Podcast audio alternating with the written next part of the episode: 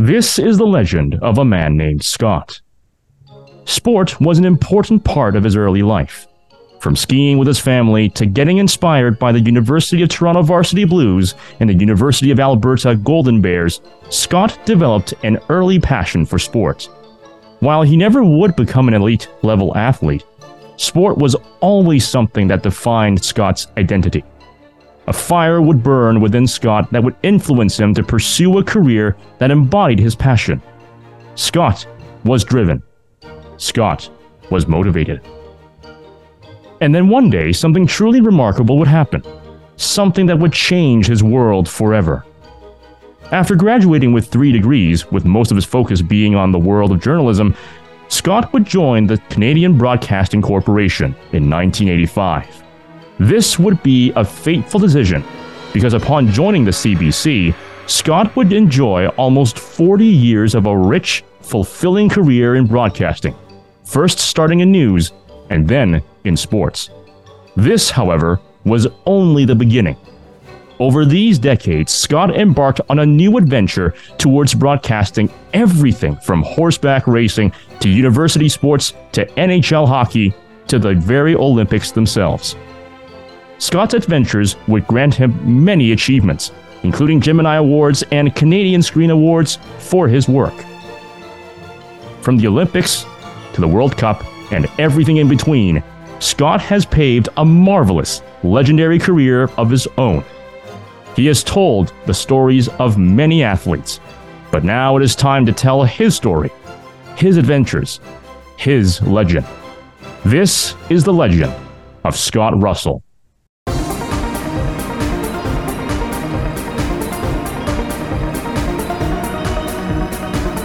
Scott, thank you so much for coming on to the show. Great to be here, Amos, and uh, nice to you again. Nice to nice to be with you. Time. Yeah, it's been uh, four years. Yeah, so we were talking a little bit before we started recording, but the first time we met was back in 2019. It was at the University of Ottawa Gee-Gees varsity banquet. I was the MC of that event. You were the guest of honor and the guest speaker, the keynote speaker at that event. So, wow, I mean, a lot has happened since then. yes, I mean, we've been through uh, we've been through a worldwide pandemic. Uh, we've been through a metamorphosis uh, in sport, um, how we cover sport, um, what sport means to us, and uh, you know, in, in many ways, it's been a time uh, when we've all grown up, Amos. Uh, it's uh, it's been a real reckoning uh, for those of us uh, in our particular line of work. Um, and you know, it's been interesting to go through this time uh, and to see how important or how unimportant we are in the sporting world. It really, it's been a bit of a wake up call. It truly has been. It has been a very much of a wake up call. I mean, as you mentioned, so many different growing opportunities, I should say, a lot of growing pains and opportunities at the same time. It's been rough. You know, some of us have have maybe lost family to the pandemic and and so forth. But uh, yeah, I think many people have come up stronger from the pandemic, um, and with so many different learning opportunities here. I think things are going to look up here, you know, in the world of sport where you where you work, and I think there's starting to be things where they're starting to pick back up to where they were before 2020, where people are coming back out. We're seeing the same numbers coming out, same viewerships, so on and so forth. It's it's looking like like it's pretty positive, at least from my initial perception. I think you're absolutely right, and I think the most positive thing that we've seen come out of this is the return of the spectators to the venues and I think that's something that the athletes really suffered from uh, during the pandemic was, you know, they were performing uh, to empty arenas, to uh, empty stadiums, and the atmosphere is, is not the same. And I, I think of great performers in any sport, they, they rise to the occasion and, and they are spurred on by the fans. And so I think that's the key thing that's, that's happened is, is fans during the course of the pandemic were starved for live sport, the spectacle of live sport. And now that they're back in the arenas and the stadiums and the gymnasiums and the pools, um, I, I, think that relationship between uh, the athletes and the fans has become that much stronger. It's really great to see. Yeah, absolutely. And eventually we're going to be starting up another university sport year and you know with the cbc covering u sports i think that's also coming back into play as well as well once again we're seeing no restrictions anymore with the audience coming back out in full force supporting their teams. We're seeing this across the board and, and even at the local level or at the university slash national level. Absolutely. And and you're right again. Um, it, it, goes from the grassroots uh, to the high performance athletes to the professional athletes. I mean, uh, you know, one of the one of the victims of, of the pandemic uh, was uh, grassroots sport. Uh, kids could not get out to the field to play. I mean, they had to do sport virtually, and it's just not the same thing. So, I think you're right. I think I think we're great to have everybody back onto the fields of play and back in the stands to watch them perform. Absolutely. And what better to do that than to have, well, broadcasters such as yourself do that. And especially in your in your case, having done this for over 40 years, let's go back to the very beginning. So, what inspired you to pursue journalism? Well, I got to tell you, I, I, I wasn't initially someone who was going to pursue that line of work. I uh, always wanted to be a teacher. Um, and uh, I, I was, in fact, a teacher. Uh, I have a Bachelor of Education from Althouse College at the University, what was then the University of Western Ontario, now Western University. And I taught high school for three years in Owen Sound on the shores of Georgian Bay. Um, and I coached basketball and volleyball, and I taught history and geography and consumer education. And I found out, Amos, that uh, what I really enjoyed most about teaching was was coaching sport. That's that's where I really found myself and uh, uh, enjoyed that so much. Um, and I also was very interested in politics. Um, it was a it was a family thing. Uh, my mom and dad, uh, my grandparents, uh, they talked politics all the time.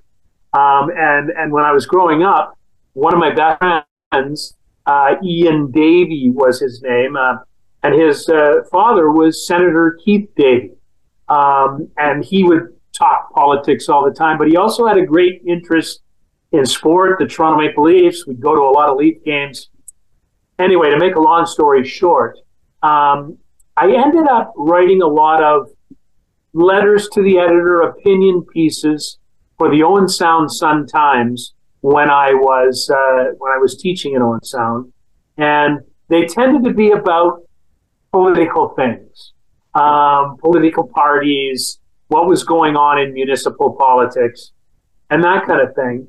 And I thought, you know, this this might be something that I I want to pursue.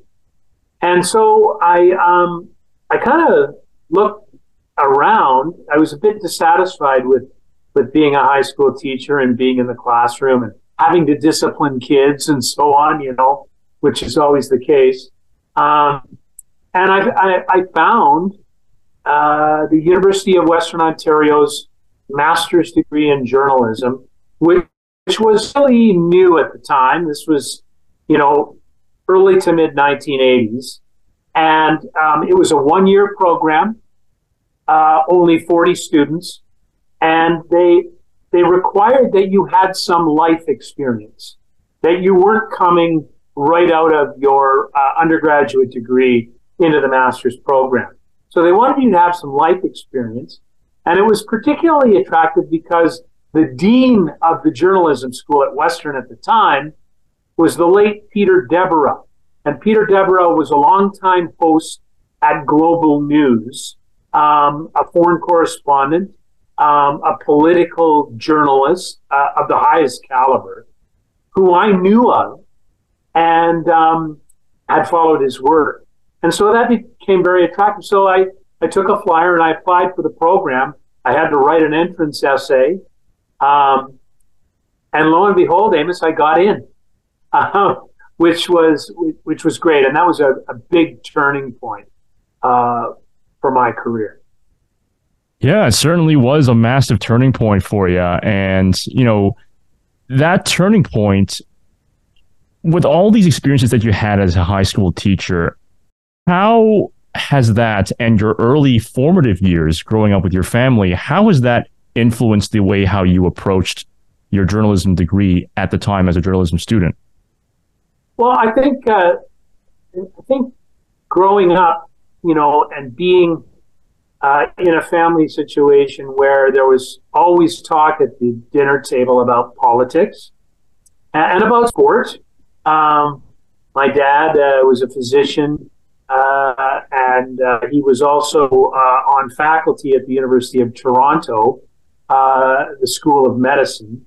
And he would take me to the varsity blue games at, at Varsity Stadium in the fall and uh, I remember uh, we went to the Vanier Cup, um, where the Varsity Blues um, defeated the Alberta Golden Bears and, and won, you know, the Vanier Cup. And uh, I remember that being, you know, fantastic. And we watched, you know, the guys that played for the Varsity Blues at the time. You know, you you're far too young to remember these names, but some wonderful football players. Jerry Stursberg was a running back, absolutely fantastic. Mike Eben who would go on to play with the Toronto Argonauts, uh, was one of the receivers, fantastic player. Um, so, so that influenced me in that regard. But, but, but also, you know, this, this constant talk at, at the table about politics and about current affairs. And, um, you know, I, I think I, I really valued, um, I, I was also a camp counselor. Um, and and spent a lot of time at a summer camp.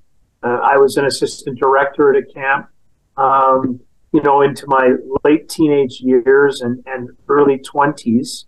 Um, and I, you know, I, I, knew the value of a good story, and I think that was really important um, in one in wanting to become a journalist and and to become a professional storyteller. Um, you know, there were so many stories to tell about about different kinds of things about politics, about um, economics, uh, uh, about sport, um, all, all, these things. Uh, great, great stories, and that that really attracted me. Yeah, and being able to tell these stories, that is something again that you would be doing for the better part of, of 30 years coming to 40 years. What were the most important lessons that you've learned from your early days going back to those early days in journalism, what were the most important lessons that you learned from playing sports with your father, spending time with your father, with your family? And how did you incorporate these lessons in your time as a journalist? And how did you use these lessons to tell a good story as a journalist? I, I think that, you know, spending time in sport as a young person, I, I came to value um, the the privilege it is to have sport, um, and to to be able to access sport. Not everybody does. Um, sport can be expensive. Um, it it it is not as inclusive as we would hope it is, and so I, I, I think you know, being afforded the opportunity to be able to go skiing with my family. My father always told me, you know, it, it's great to play team sport. It's great to play hockey. It's great to play football and all, all the sport is something that's for life. Um, which was what he always told me. So, you know, it was the ability to have something that you could take into your later years that you know, allow you to be physically active, to compete with yourself. Um, and uh, and those kinds of things really stuck with me. That that sport, while it's not a luxury, it shouldn't be a luxury. It's something to be it, to not be taken for granted. I, and I think my my dad always kind of told me that. You know, you're very you're very fortunate to be able to play sport and and to enjoy so many sports, to be able to go to see the Toronto Maple Leafs play, um, all of these things. So I, I think that that to me translated into my time in broadcasting. Um, that that gave me the message that sport sport important to people's lives, and it's something that should not be taken for granted. That that it really does help shape us as culture, as a society, and and it's very important to who we are as people. And and I've always approached sport that way, Amos, and in my broadcasting of sport, it's not it's not based on statistics. It's not based on wins and losses. It's based on the importance of performance and, and the truth in sport, which is that we we kind of as find it irresistible to compete and also to watch it unfold. Yeah, that's that's a great way of putting it. You know, I, that's a great great way of putting it. There, there's so many lessons that, as you mentioned, that can be learned in sport. I'm really glad you mentioned about health and being able to bring sports later on in life because I'm thinking we're I think that we're starting to see a lot of that, especially after COVID. People are realizing that they need to take care of themselves, their mental health and their physical health, and even just simply going out for a walk or lifting a couple weights or dumbbells or going for a run, going for a bike, a biking session rather, or going for a swim. These things do wonders for your body in general. And the most important lesson in sport is sportsmanship because it teaches humility, it teaches teamwork, it teaches everyone that you can't win everything, right? Winning isn't everything sometimes you no. have to take the loss of life too. Yeah, you know. So, you well, know, you know, and I, I, I know that we've talked about this before, and, and I'm sure you've heard me say it. You know, one of my favorite uh, favorite quotes um, of anybody, and you know, I'm a student of sport. I'm a student of uh, of the history of sport. That's you know, you, you talk about the degrees that I have. I have a history degree. I have a uh, an education degree and I have a degree in journalism.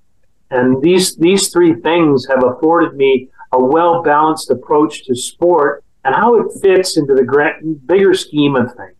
You know, like I'm extremely interested in the history of sport and how it's evolved over time.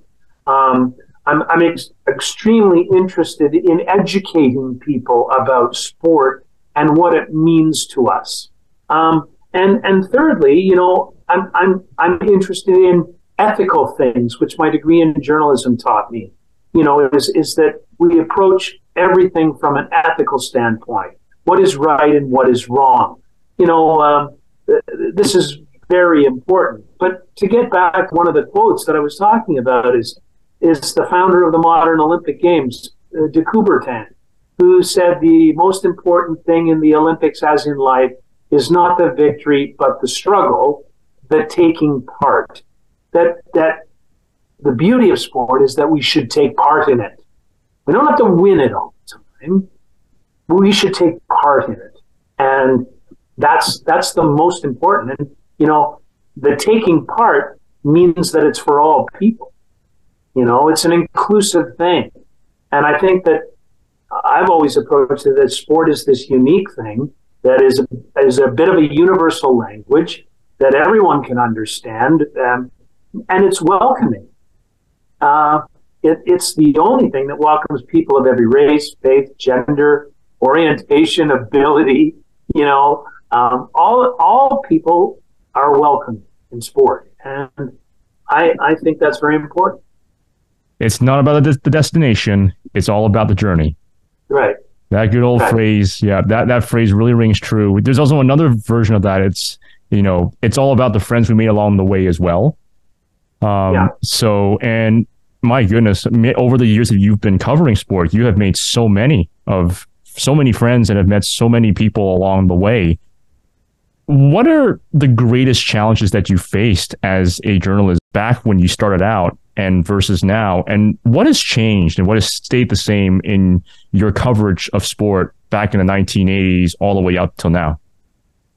Well, you know, the, the greatest challenge is uh, I have to tell you that, you know, it, it's it's been so enlightening to be involved in sport and to have that opportunity to see all that it offers and to be able to to broadcast it, tell the stories of sport.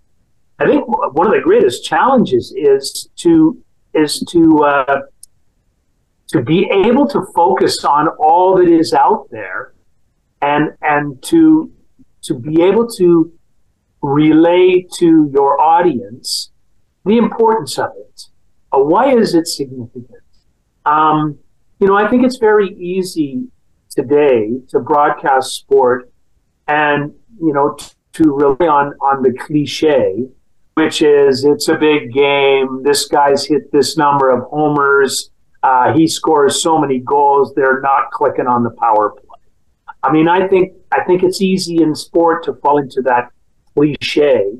Um, what is more difficult and challenging is to be able to uh, get it across in your storytelling. What is the significance of this? Who are the characters that we're bringing to life? And what do they mean? How can we relate to them? I think, I think that's a challenge that any journalist faces, and certainly a journalist in sport faces that. Um, so it, it's a it's a challenge that that um, relates to relevance. Why is this relevant? To people. Um, and then, you know, the joys, you know, how is it different today? Well, Amos, it's different because when I grew up broadcasting sport, I broadcast sport on Hockey Night in Canada. And I broadcast sport on the Olympic Games, on the national public broadcaster. It was for many days and many years, the only game in town. It was the big show. Um, and so it was it was rare, right? And it was by virtue of being involved in that, it was special. Now, with the advent of social media, um, sport is everywhere, all the time, on every platform and it is ubiquitous. And now, uh, you know, it's it's a challenge to make the big events special because now everything has become a big event, and you know, every sport is on all the time somewhere on some platform. That's that's what's different. It's it's huge. It's become huge. Yeah, it, it certainly has. And in my own experience, having called university level sports for all these years as, as, a sports announcer myself, I noticed that there's almost like a sensory overload when it comes to the sheer amount of sport and content that's flying around on social media and also on mass media. And you mentioned the the rarity that used to be in place back when you started out broadcasting sport, that has a certain charm to it because, as you mentioned, that was the big event.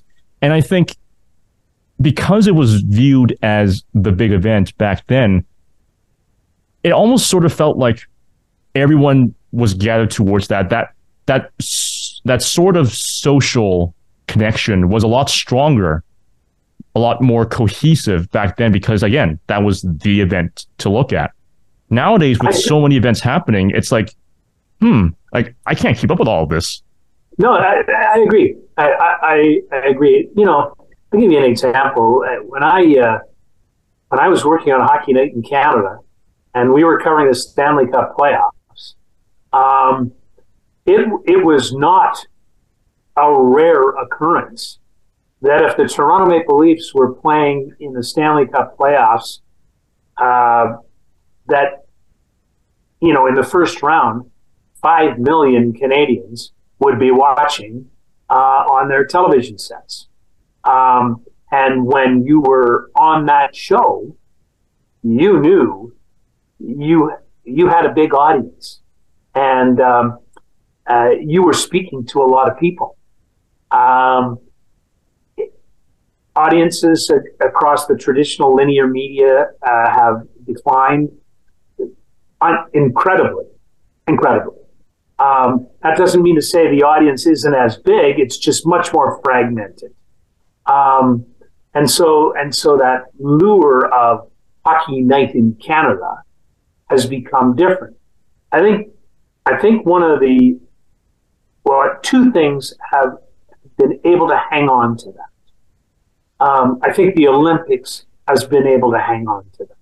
Um, but still, the audience is, is more fragmented. But when you're the Olympic broadcaster and you hold the domestic rights, as we do at the CBC right now, um, you have the accessibility across all of your platforms to build your audience. So it, it still has the potential to be big.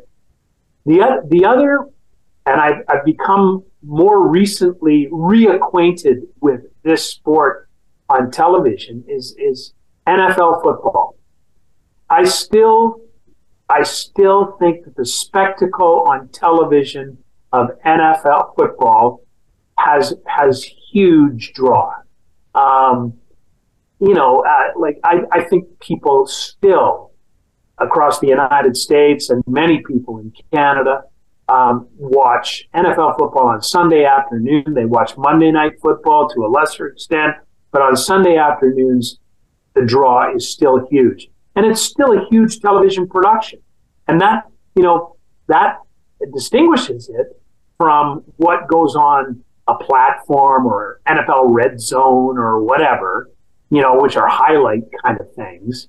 But the big game on Sunday afternoon on CBS or on Fox is still a big deal. And I don't know. I like that. I, I, I like that. I like that too. In fact, I draw upon that energy, at least my style of broadcasting. I draw on the energy of the crowd to boost up my presentation of the sport. And even outside of the broadcasting area, that again, it goes back to that social element. I think many people, well, the more people that a sporting event has, even if it's if it's just a regular game, a regular early season game, regular season game, the more exciting, the more enthusiastic, the more energetic it tends to be, and the more memorable it tends to be as well. And one thing that I noticed in my generation and in the generation afterwards, myself being millennial slash Gen Z, and then the rest being Gen Alpha or whatever, one thing that has really popped up in recent years is the culture of nostalgia. And I was reading somewhere that one explanation of that is because we're one of the first generations to grow up in a time where we don't really have anything tangible to hold on to, right? So when they look back to the 80s or to the 90s, when they look at aesthetic, when they look at the fashions back then, even the music, there's there's a whole genre based on that. They feel nostalgic for something that they never lived through or have ever been born in. And I think sport has that to a certain extent now because there's so much sport going around, many kids are still looking back to the history, I think even more so than before, because they don't have that tangible element that, or the, at least the same degree of tangibility that even people at my age and older have enjoyed. You know, I grew up in a time where, well, I grew up in the 90s slash 2000s, and that was perhaps maybe the last little bit of time where I can tangibly hold on to a specific aesthetic. You know, that was before smartphones, social media. I think that tangibility is what really influences the nostalgic factor. And I think sport, again, is an example of that. Uh, I agree 100%. Um, I, I think fans of sport yearn for a return to greatness of a certain team. Um, you know, they hear the legends of the Toronto Maple Leafs. Listen, you know, it, it's incredible to me to watch Leaf fans because I live in Toronto. Um, I was a Leaf fan when I was a kid growing up. I mean, I saw Dave Keon play and Ron Ellis play and Johnny Bower. I mean, I saw them play as a kid at Maple Leaf Gardens. Um, and and so I I yearn for that kind of thing. But I think what the fans, and they come out in droves, as you know, and are in Maple Leaf Square or holding on to dim hope that the Leafs will advance past the first round of the playoffs. Um, they, they hold on to maybe this is a return to the glory days that we never got a chance to to experience, but maybe we will now. Maybe, maybe this is our glory days. And I think that you're right. They, the fans yearn for something that, that they haven't had the ability to see or, or, or experience. And they, and they desperately want it. They desperately want it. Yeah. And if you remember 2019, I mean, actually, as a Torontonian, I think everybody remembers 2019 when the Raptors won the NBA Finals that was, well, legendary. The entire city shut down. There were millions of Torontonians and really Canadians from across the country who came there to celebrate that momentous occasion because, well, we've never won an NBA Finals in any part of Raptors history. But when that happened, man, the energy was incredible. I was actually in Ottawa vis- visiting family at the time, and I saw it on TV. I'm like, wow, that is one party right there. And that is yeah. one massive celebration. Absolutely. You know, championships are rare. Um, and in modern sport, with the movement of players and, and much more, uh, uh, you know, convoluted contract situations, uh, players are bought and sold. Uh, they move really uh, frequently. Um, not like the old days when you were a Leaf for life or, or you played for the Montreal Canadiens uh, for life, as Jean Beliveau did, right? Um, it's different now. And so championships are rare. Uh, you won't get a, you don't tend to get a run of five championships in a row, um, or, or seven within a 10 year span. Uh, that just doesn't happen. So when you get one, as the Raptors did in 2019, you know, it, it becomes huge. University sport is an example of a place where I think that identity is still very much strong and very prominent, it really is you're cheering for the university because all the athletes in that team are studying at that university. Most of the fans are alumni or current students or even faculty of that university. And when a team wins, they feel it because they are directly connected with those people. They may even know some of them personally on a personal level as well. So I think university sports still has that potential. And I think that's not going to change anytime soon, simply by virtue of the fact that their players, once again, are students. And that's also exciting to see. In Canada, admittedly, it's dropped off the map a little bit in terms of, of attention in the mainstream. Unfortunately, for example, I went to I went to Carleton for my undergrad. There were actually an alarmingly high number of students who actually didn't even know what the Carleton Ravens were. So let alone, you know, cheering on the game or watching a game.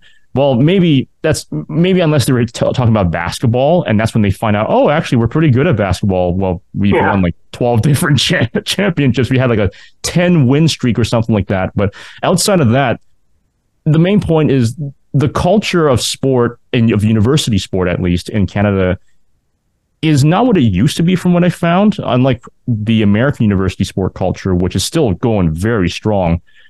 But I don't know. I mean, there is some way to bring that back, though. And I think with the CBC's coverage of U sports, I think that's the first step in bringing that back to the forefront. Yeah, and I think it's it's really important, in particular, that um, that that we continue to broadcast the the National Football Championship, the Vanier Cup. I think that's really uh, important that we continue to do that. Um, I think that we can certainly make uh, something out of uh, uh the CIS Women's Hockey Championship. I think we can certainly do something with that. Um, University Basketball Championships uh, will be big.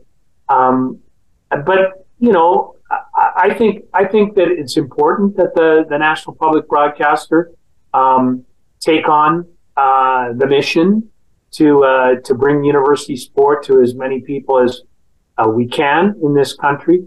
Um, you know, I, I have great memories of, of uh, my time at Western. Um, I mean, the, the football culture there was immense, as you know.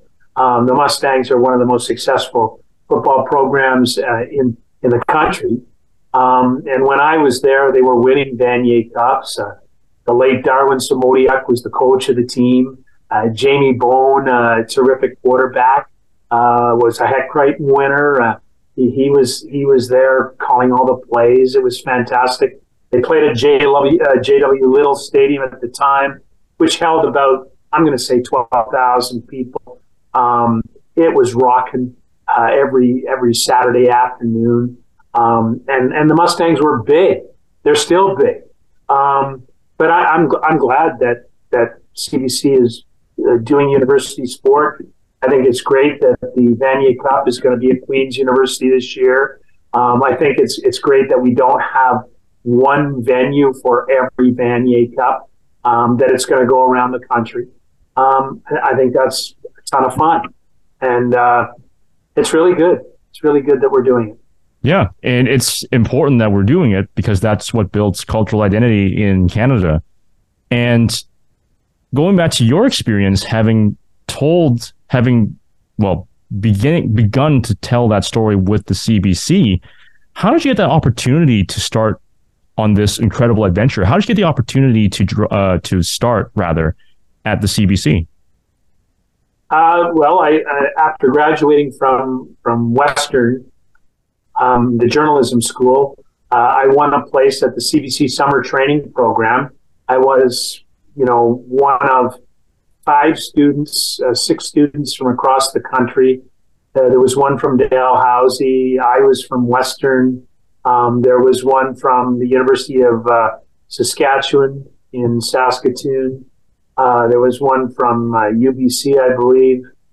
Um, uh, you know, uh, I, one I think from uh, Concordia University.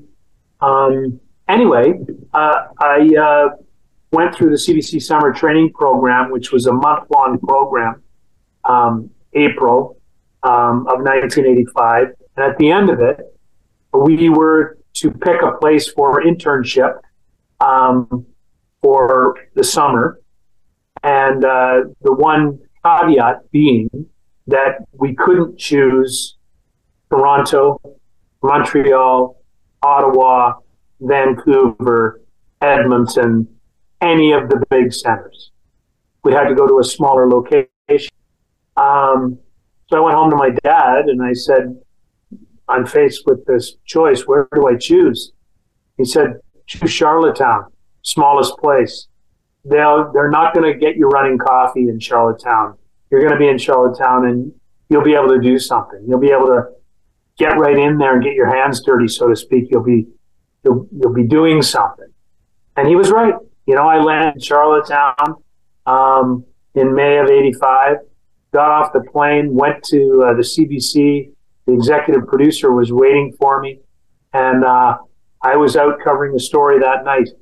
So it was, uh, I got my hands dirty right away. It's great. It's always good to have on the night, uh, on the day tra- uh, training, rather. It's always good to have that. It's always nice to have practical training. A little while back, I think you were on George Stroumboulopoulos' show, and he actually featured a little bit of the clip on back then, all the way in 85. So we saw some of that early, the early Scott Russell action back then. I saw already, like the beginning, like this was it. Like there was something special there. I saw that, you know, potential already back then. And, you know, lo and behold, 38, 39 years later, it flourished. It really, it really, you know, it really flourished. I mean, there's not much I can say outside of, yeah. you know, that. no, yeah. thank you. No, it was, it was, it was, a, it was a great adventure and it continues to be a great adventure. And, uh, yeah, I'm, I'm, I'm continuing my work, and I, I I love the ability to be able to tell stories, and um, it's been an exciting exciting uh, journey to be able to travel the world, uh, to see so many different sports. You know, I've been to the Olympics 16 times, um, in China, in Japan, in uh, Italy, in Greece, in Canada, and the United States, and uh, it's it's been a fantastic journey. So take us to your first Hockey Night in Canada broadcast. Take us to the moment. Well, maybe a little before that. Take us to the moment that you were that you were told or you found out that you were going to be broadcasting your first Hockey Night in Canada broadcast. And then take us to the moment where you were on that broadcast. What were those feelings like? Well, I mean, it was a tremendous honor to, to know that I was going to Hockey Night in Canada. It was 1989. Uh, it was uh, deep into the season. I had uh, I had uh, broadcast the Olympic Games in 1988 in Seoul, and um, uh, some of the people that I worked with were were working on Hockey Night in Canada, and um, and they said, hey, uh, you know, maybe we should give this guy an opportunity. Um, and uh, so the first game that I was to do was at the then Northlands Coliseum in Edmonton, and it was the um, uh, the Vancouver Canucks, Trevor Linden, uh, taking on the uh, the Edmonton Oilers, and Mark Messier was still playing for the Oilers. Uh, Billy Ranford, Gretzky was gone by then, so I was going to Edmonton to uh, to do the Canucks and the Oilers, and I thought, wow, this is absolutely fantastic. And uh, I got to got to Edmonton. We had this morning story meeting, and uh, I'm, they had the script and worked off a paper script at that point in time. And right there at the top of the script, uh, it said uh, Scott Russell opened the show Zamboni. And I'm, I did not say anything at the meeting uh, because there's, you know, Bob Cole was at the meeting. Uh, he was calling the game that night. Harry Neale was the analyst. Um, great broadcast team. And I was the new guy. Uh, so I just kept my mouth shut, but thinking the whole time, I'm going to open the show while riding around on a Zamboni. And I was petrified that that was the case. And uh, so I, I, spoke after the meeting to the producer, Larry Isaac, who is from Vancouver. Um, and I said, Larry, um, so let me get this straight. I'm going to open show for a minute and 30 seconds, which is the allotted time. And I'm going to do it from the Zamboni when I'm riding around the Zamboni. And he started laughing. He goes, No, no, Scott. It's, we just refer to the location where you are in the ring is the entrance for the Zamboni. So you're standing on the floor, the gate will be open, and the Zamboni will have come off the ice, but that's where you'll be. Well, I heaved a sigh of relief. So it was, uh, it was, it was quite nerve wracking to know that you were going to be on Hockey Night in Canada, but it was, it was a ton of fun. I mean, it would have been a ton of fun if you actually had to drive the thing. yeah, yeah. Wow, that's that that's that's great. And with your first experience at the Olympics, what was that like when you found out that you were going to be doing the Olympics? That was fantastic. Uh, I didn't know at the time. You know, I was I was 30 years old, um, but you know, I I very little familiarity with uh, Seoul, which was the city of the Olympics. Um, I, I, I, really was kind of mystified. Seoul, uh, South Korea, because South Korea at the time was still opening up. It was it was known as the Hermit Kingdom for a long time because it was kind of a very insular country, and you know the Olympics in 1988 were a great coming out party for South Korea.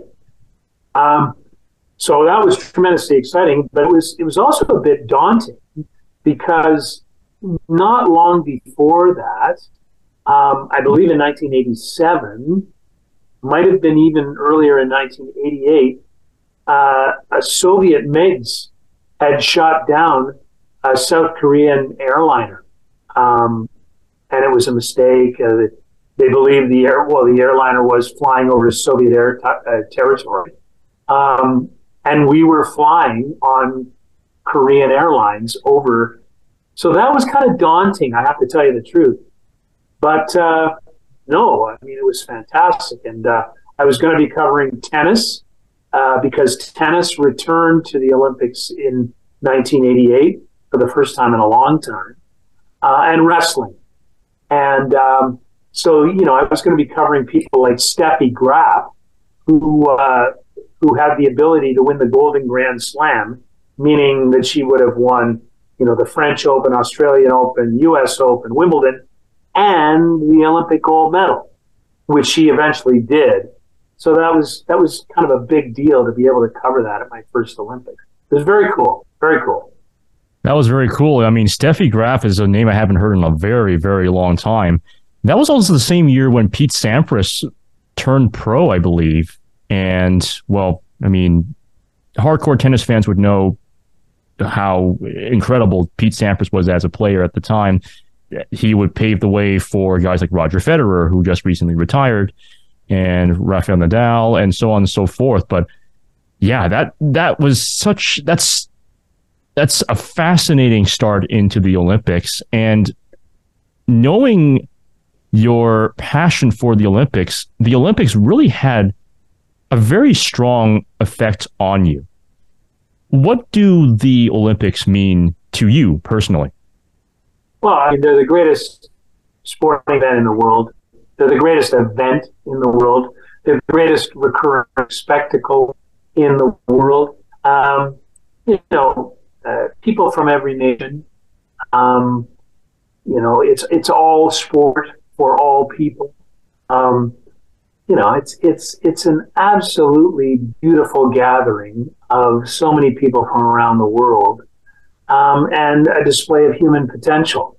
Um, that's why I love the Olympics. I'm on the advisory board for the International Center for Olympic Studies at Western University. Dr. Angela Schneider is doing fantastic work there. She's the uh, she's an Olympic silver medalist in rowing um, and an Olympic scholar, and it's it's she's doing wonderful work.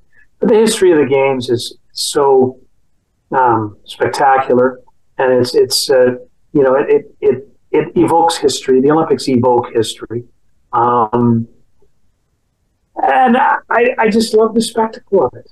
it. That's what it means to me. And, you know, I, I, I gave up broadcasting Hockey Night in Canada. I could have continued on Hockey Night in Canada to this day, probably. Um, but I wanted to do the Olympics.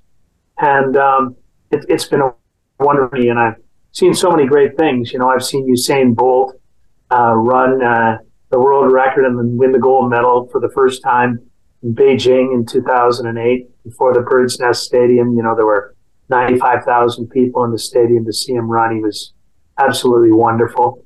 Um, I, have seen so many things. I, I, Kyle Shewfelt won a gymnastics gold medal for Canada, unheard of in Athens in 2004. That was terrific.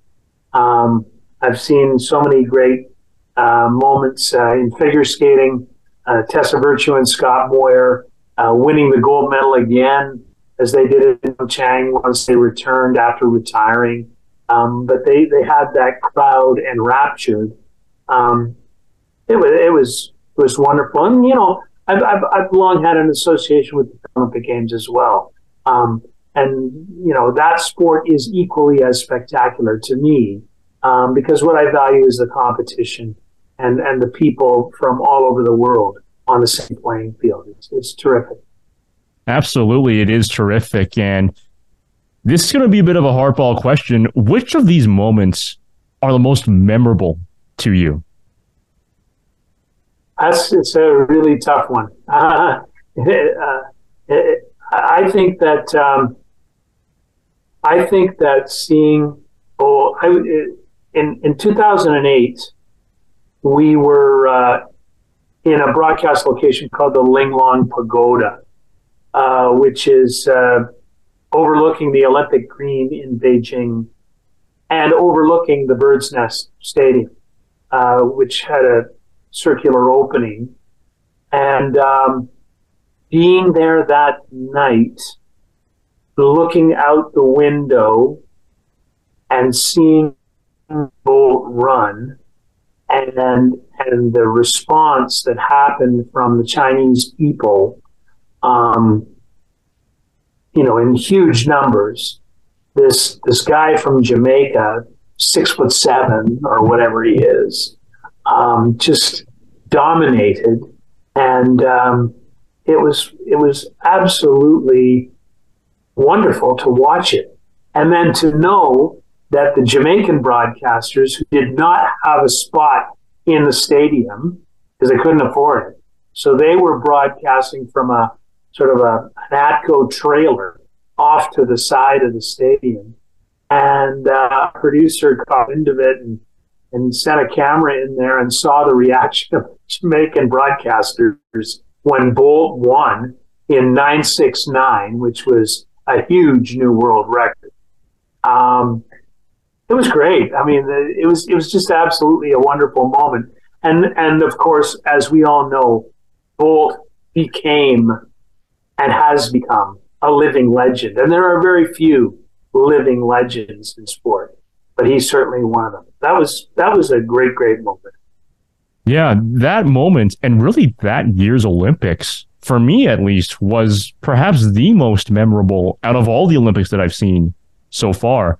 I remember because Beijing and for that matter, that part of China being 12 hours different in time zones from Canada, well, from from Eastern time here in, in Ontario. I remember there were some nights where we would stay up late. If it was a weekend, of course, we would stay up late in order to watch Usain Bolt run, Michael Phelps ah. win his eighth gold medal.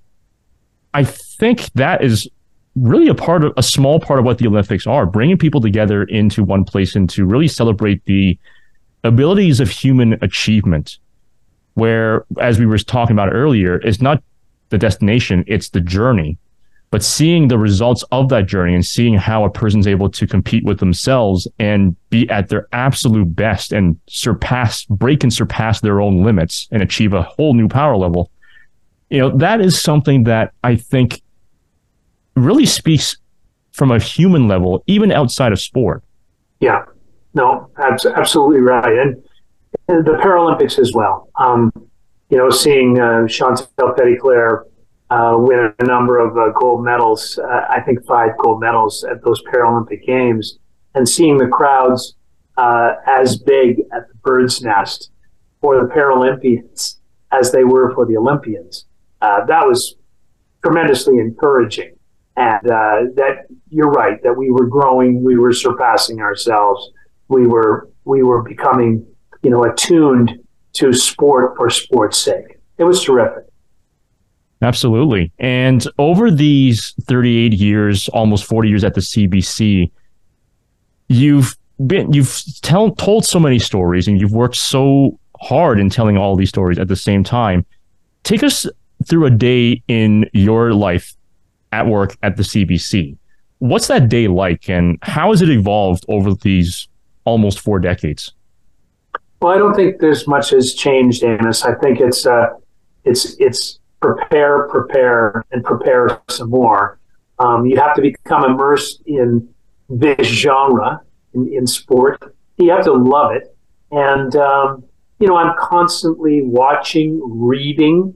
I read a lot uh, about sport, um, and and that's that's you know a necessity in this line of work that you know, if, if you don't um, know what you're talking about or the story that you're trying to tell, you can be exposed pretty rapidly. Um, and and so you, I think the bulk of what I do is uh, to keep abreast of what's happening in Olympic sport. I, obviously, that's that's my area of focus. Um, and I write a lot. Uh, I, I, write a fair amount. Um, I write for our website uh, quite frequently. Um, you know, right now uh, the, the World Athletics Championships are going on. I'm constantly watching the live stream of that. Um, I, I, think, you know, I spend most of my time, um, you know, immersed in my operation and research. Um, on the weekends, I I'm in I'm in the studio performing. Um, you know, five hours on Saturday, five hours on Sunday, and um, that can be a bit of a grind. But um, that uh, That's the that's the life of a sports broadcaster. You have to be prepared and to be able to perform your craft, um, and I think that's really important.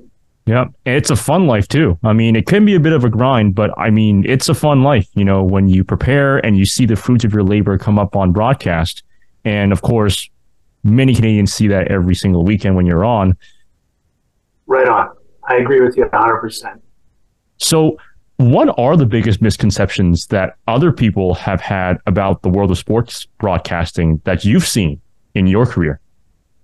Well, I think that you know, the misconceptions uh, are that it's easy, uh, that it's uh, fun and games, uh, that it's it's it's uh, you know uh, it doesn't require all that much preparation. If you're a fan, you could be a sports broadcaster, and I don't think that's the case really. Um, you know, a lot more people are becoming sports broadcasters because of the advent of social media and the platforms that are available to them. Um, but I, I, I, still think there's a huge misconception out there that uh, that you don't really need to be a professional in order to do this job, and I think you do. I think you need to uh, be a, a sound uh, journalist. You need to be a sound storyteller. Uh, you need to be able to relate to people. You need to be a team player. Uh, it's not all about you. Broadcasting involves a team, uh, from camera people to producers to writers to researchers. Um, it, it's it's a team effort. So there's there's a lot that goes into it, and I think people sometimes have a misconception that this is a walk in the park, and it is anything but. Yeah, exactly, exactly. I remember from a conversation that I had with Dean Brown, who is the play-by-play announcer on TSN 1200 for the Ottawa Senators. He told me in one particular talk he had that in order to prepare for a game, it's almost like preparing for a high school exam in about three or four days, something like that. Because yeah. you know, it, you know, it's not easy, it's not difficult, but there's work, there's voluminous work that you have to do before each broadcast, and yeah. even before each season, especially if you're looking at hockey at any level. You got to be able to do your prep. You got to be able to understand what's going on that year, what happened the previous year, and then bring that forward into this one. Even at the at the university and local levels, I've heard some people say, "Oh, just go on a mic, just turn on the mic, and you just call." I'm like, no, no. Like, there's a lot of moving parts you have to do. You have to coordinate with your producers, and you're a co-announcer if you have one, and you have to do this and that and this and that. So, what are the greatest lessons that you've learned from your time as a sports broadcaster? Well, I think I, I think I alluded to that a, a, little bit earlier. Is that that you have to be a team player. Um, you, you have to realize that you're involved with a group of people that are uh, trying to make each other successful. And uh, you know, sport is all about team, right? Um, whether it's an individual sport or whether you play for uh, the Montreal Canadiens, Toronto Raptors, you're part of a team. Um, there are people who support you along the way. And I, I think the, the, greatest lesson is, is that you, you have to be willing to be part of the team. You have to have a certain humility um, that uh, you're going to make mistakes um, and that you won't be right all the time. Um, and nor nor should you be the one who uh, is supposed to be right all the time. Sport broadcasting, sports broadcasting is not about giving your opinion on everything. It's about telling a story and um, and reflecting the characters who play sport and why they're important. And one of the important lessons that I've learned along the way about sport broadcasting is that it's not about me. I'm not the story. The story is the performers, the athletes. They are the story. Uh, story is not about me. So uh, th- those are the kinds of lessons that I've learned. And I, I think one of the other lessons that I've learned, Amos, quite frankly, is that you, you, you know, you've got to be immersed in sports broadcasting, um, but you also have to spend time with your family. And that, you know, like, um, as my family's right now kind of waiting for dinner. but uh, you know, like like I, you, you, have to spend time with the people who support you, um, and that goes back to what I said about sports broadcasting: is it's not about me, it's about the people who play and my ability to tell their story. Where do you see yourself five years from now? Uh, I got to tell you, in this five years from now, um, I don't mind saying it. I'll be 70 years old. And Amos, I hope I'm on my boat on the lake uh, in the Haliburton Highlands and enjoying some quiet time with my family. That's that's that's and I love to go for a swim every morning that I'm there, and that's what I plan to do. I'll still be very interested in sport, but uh, uh, I, I want to participate in sport for as long as I can, whether it's skiing or getting in a canoe or riding uh, a bike with my wife.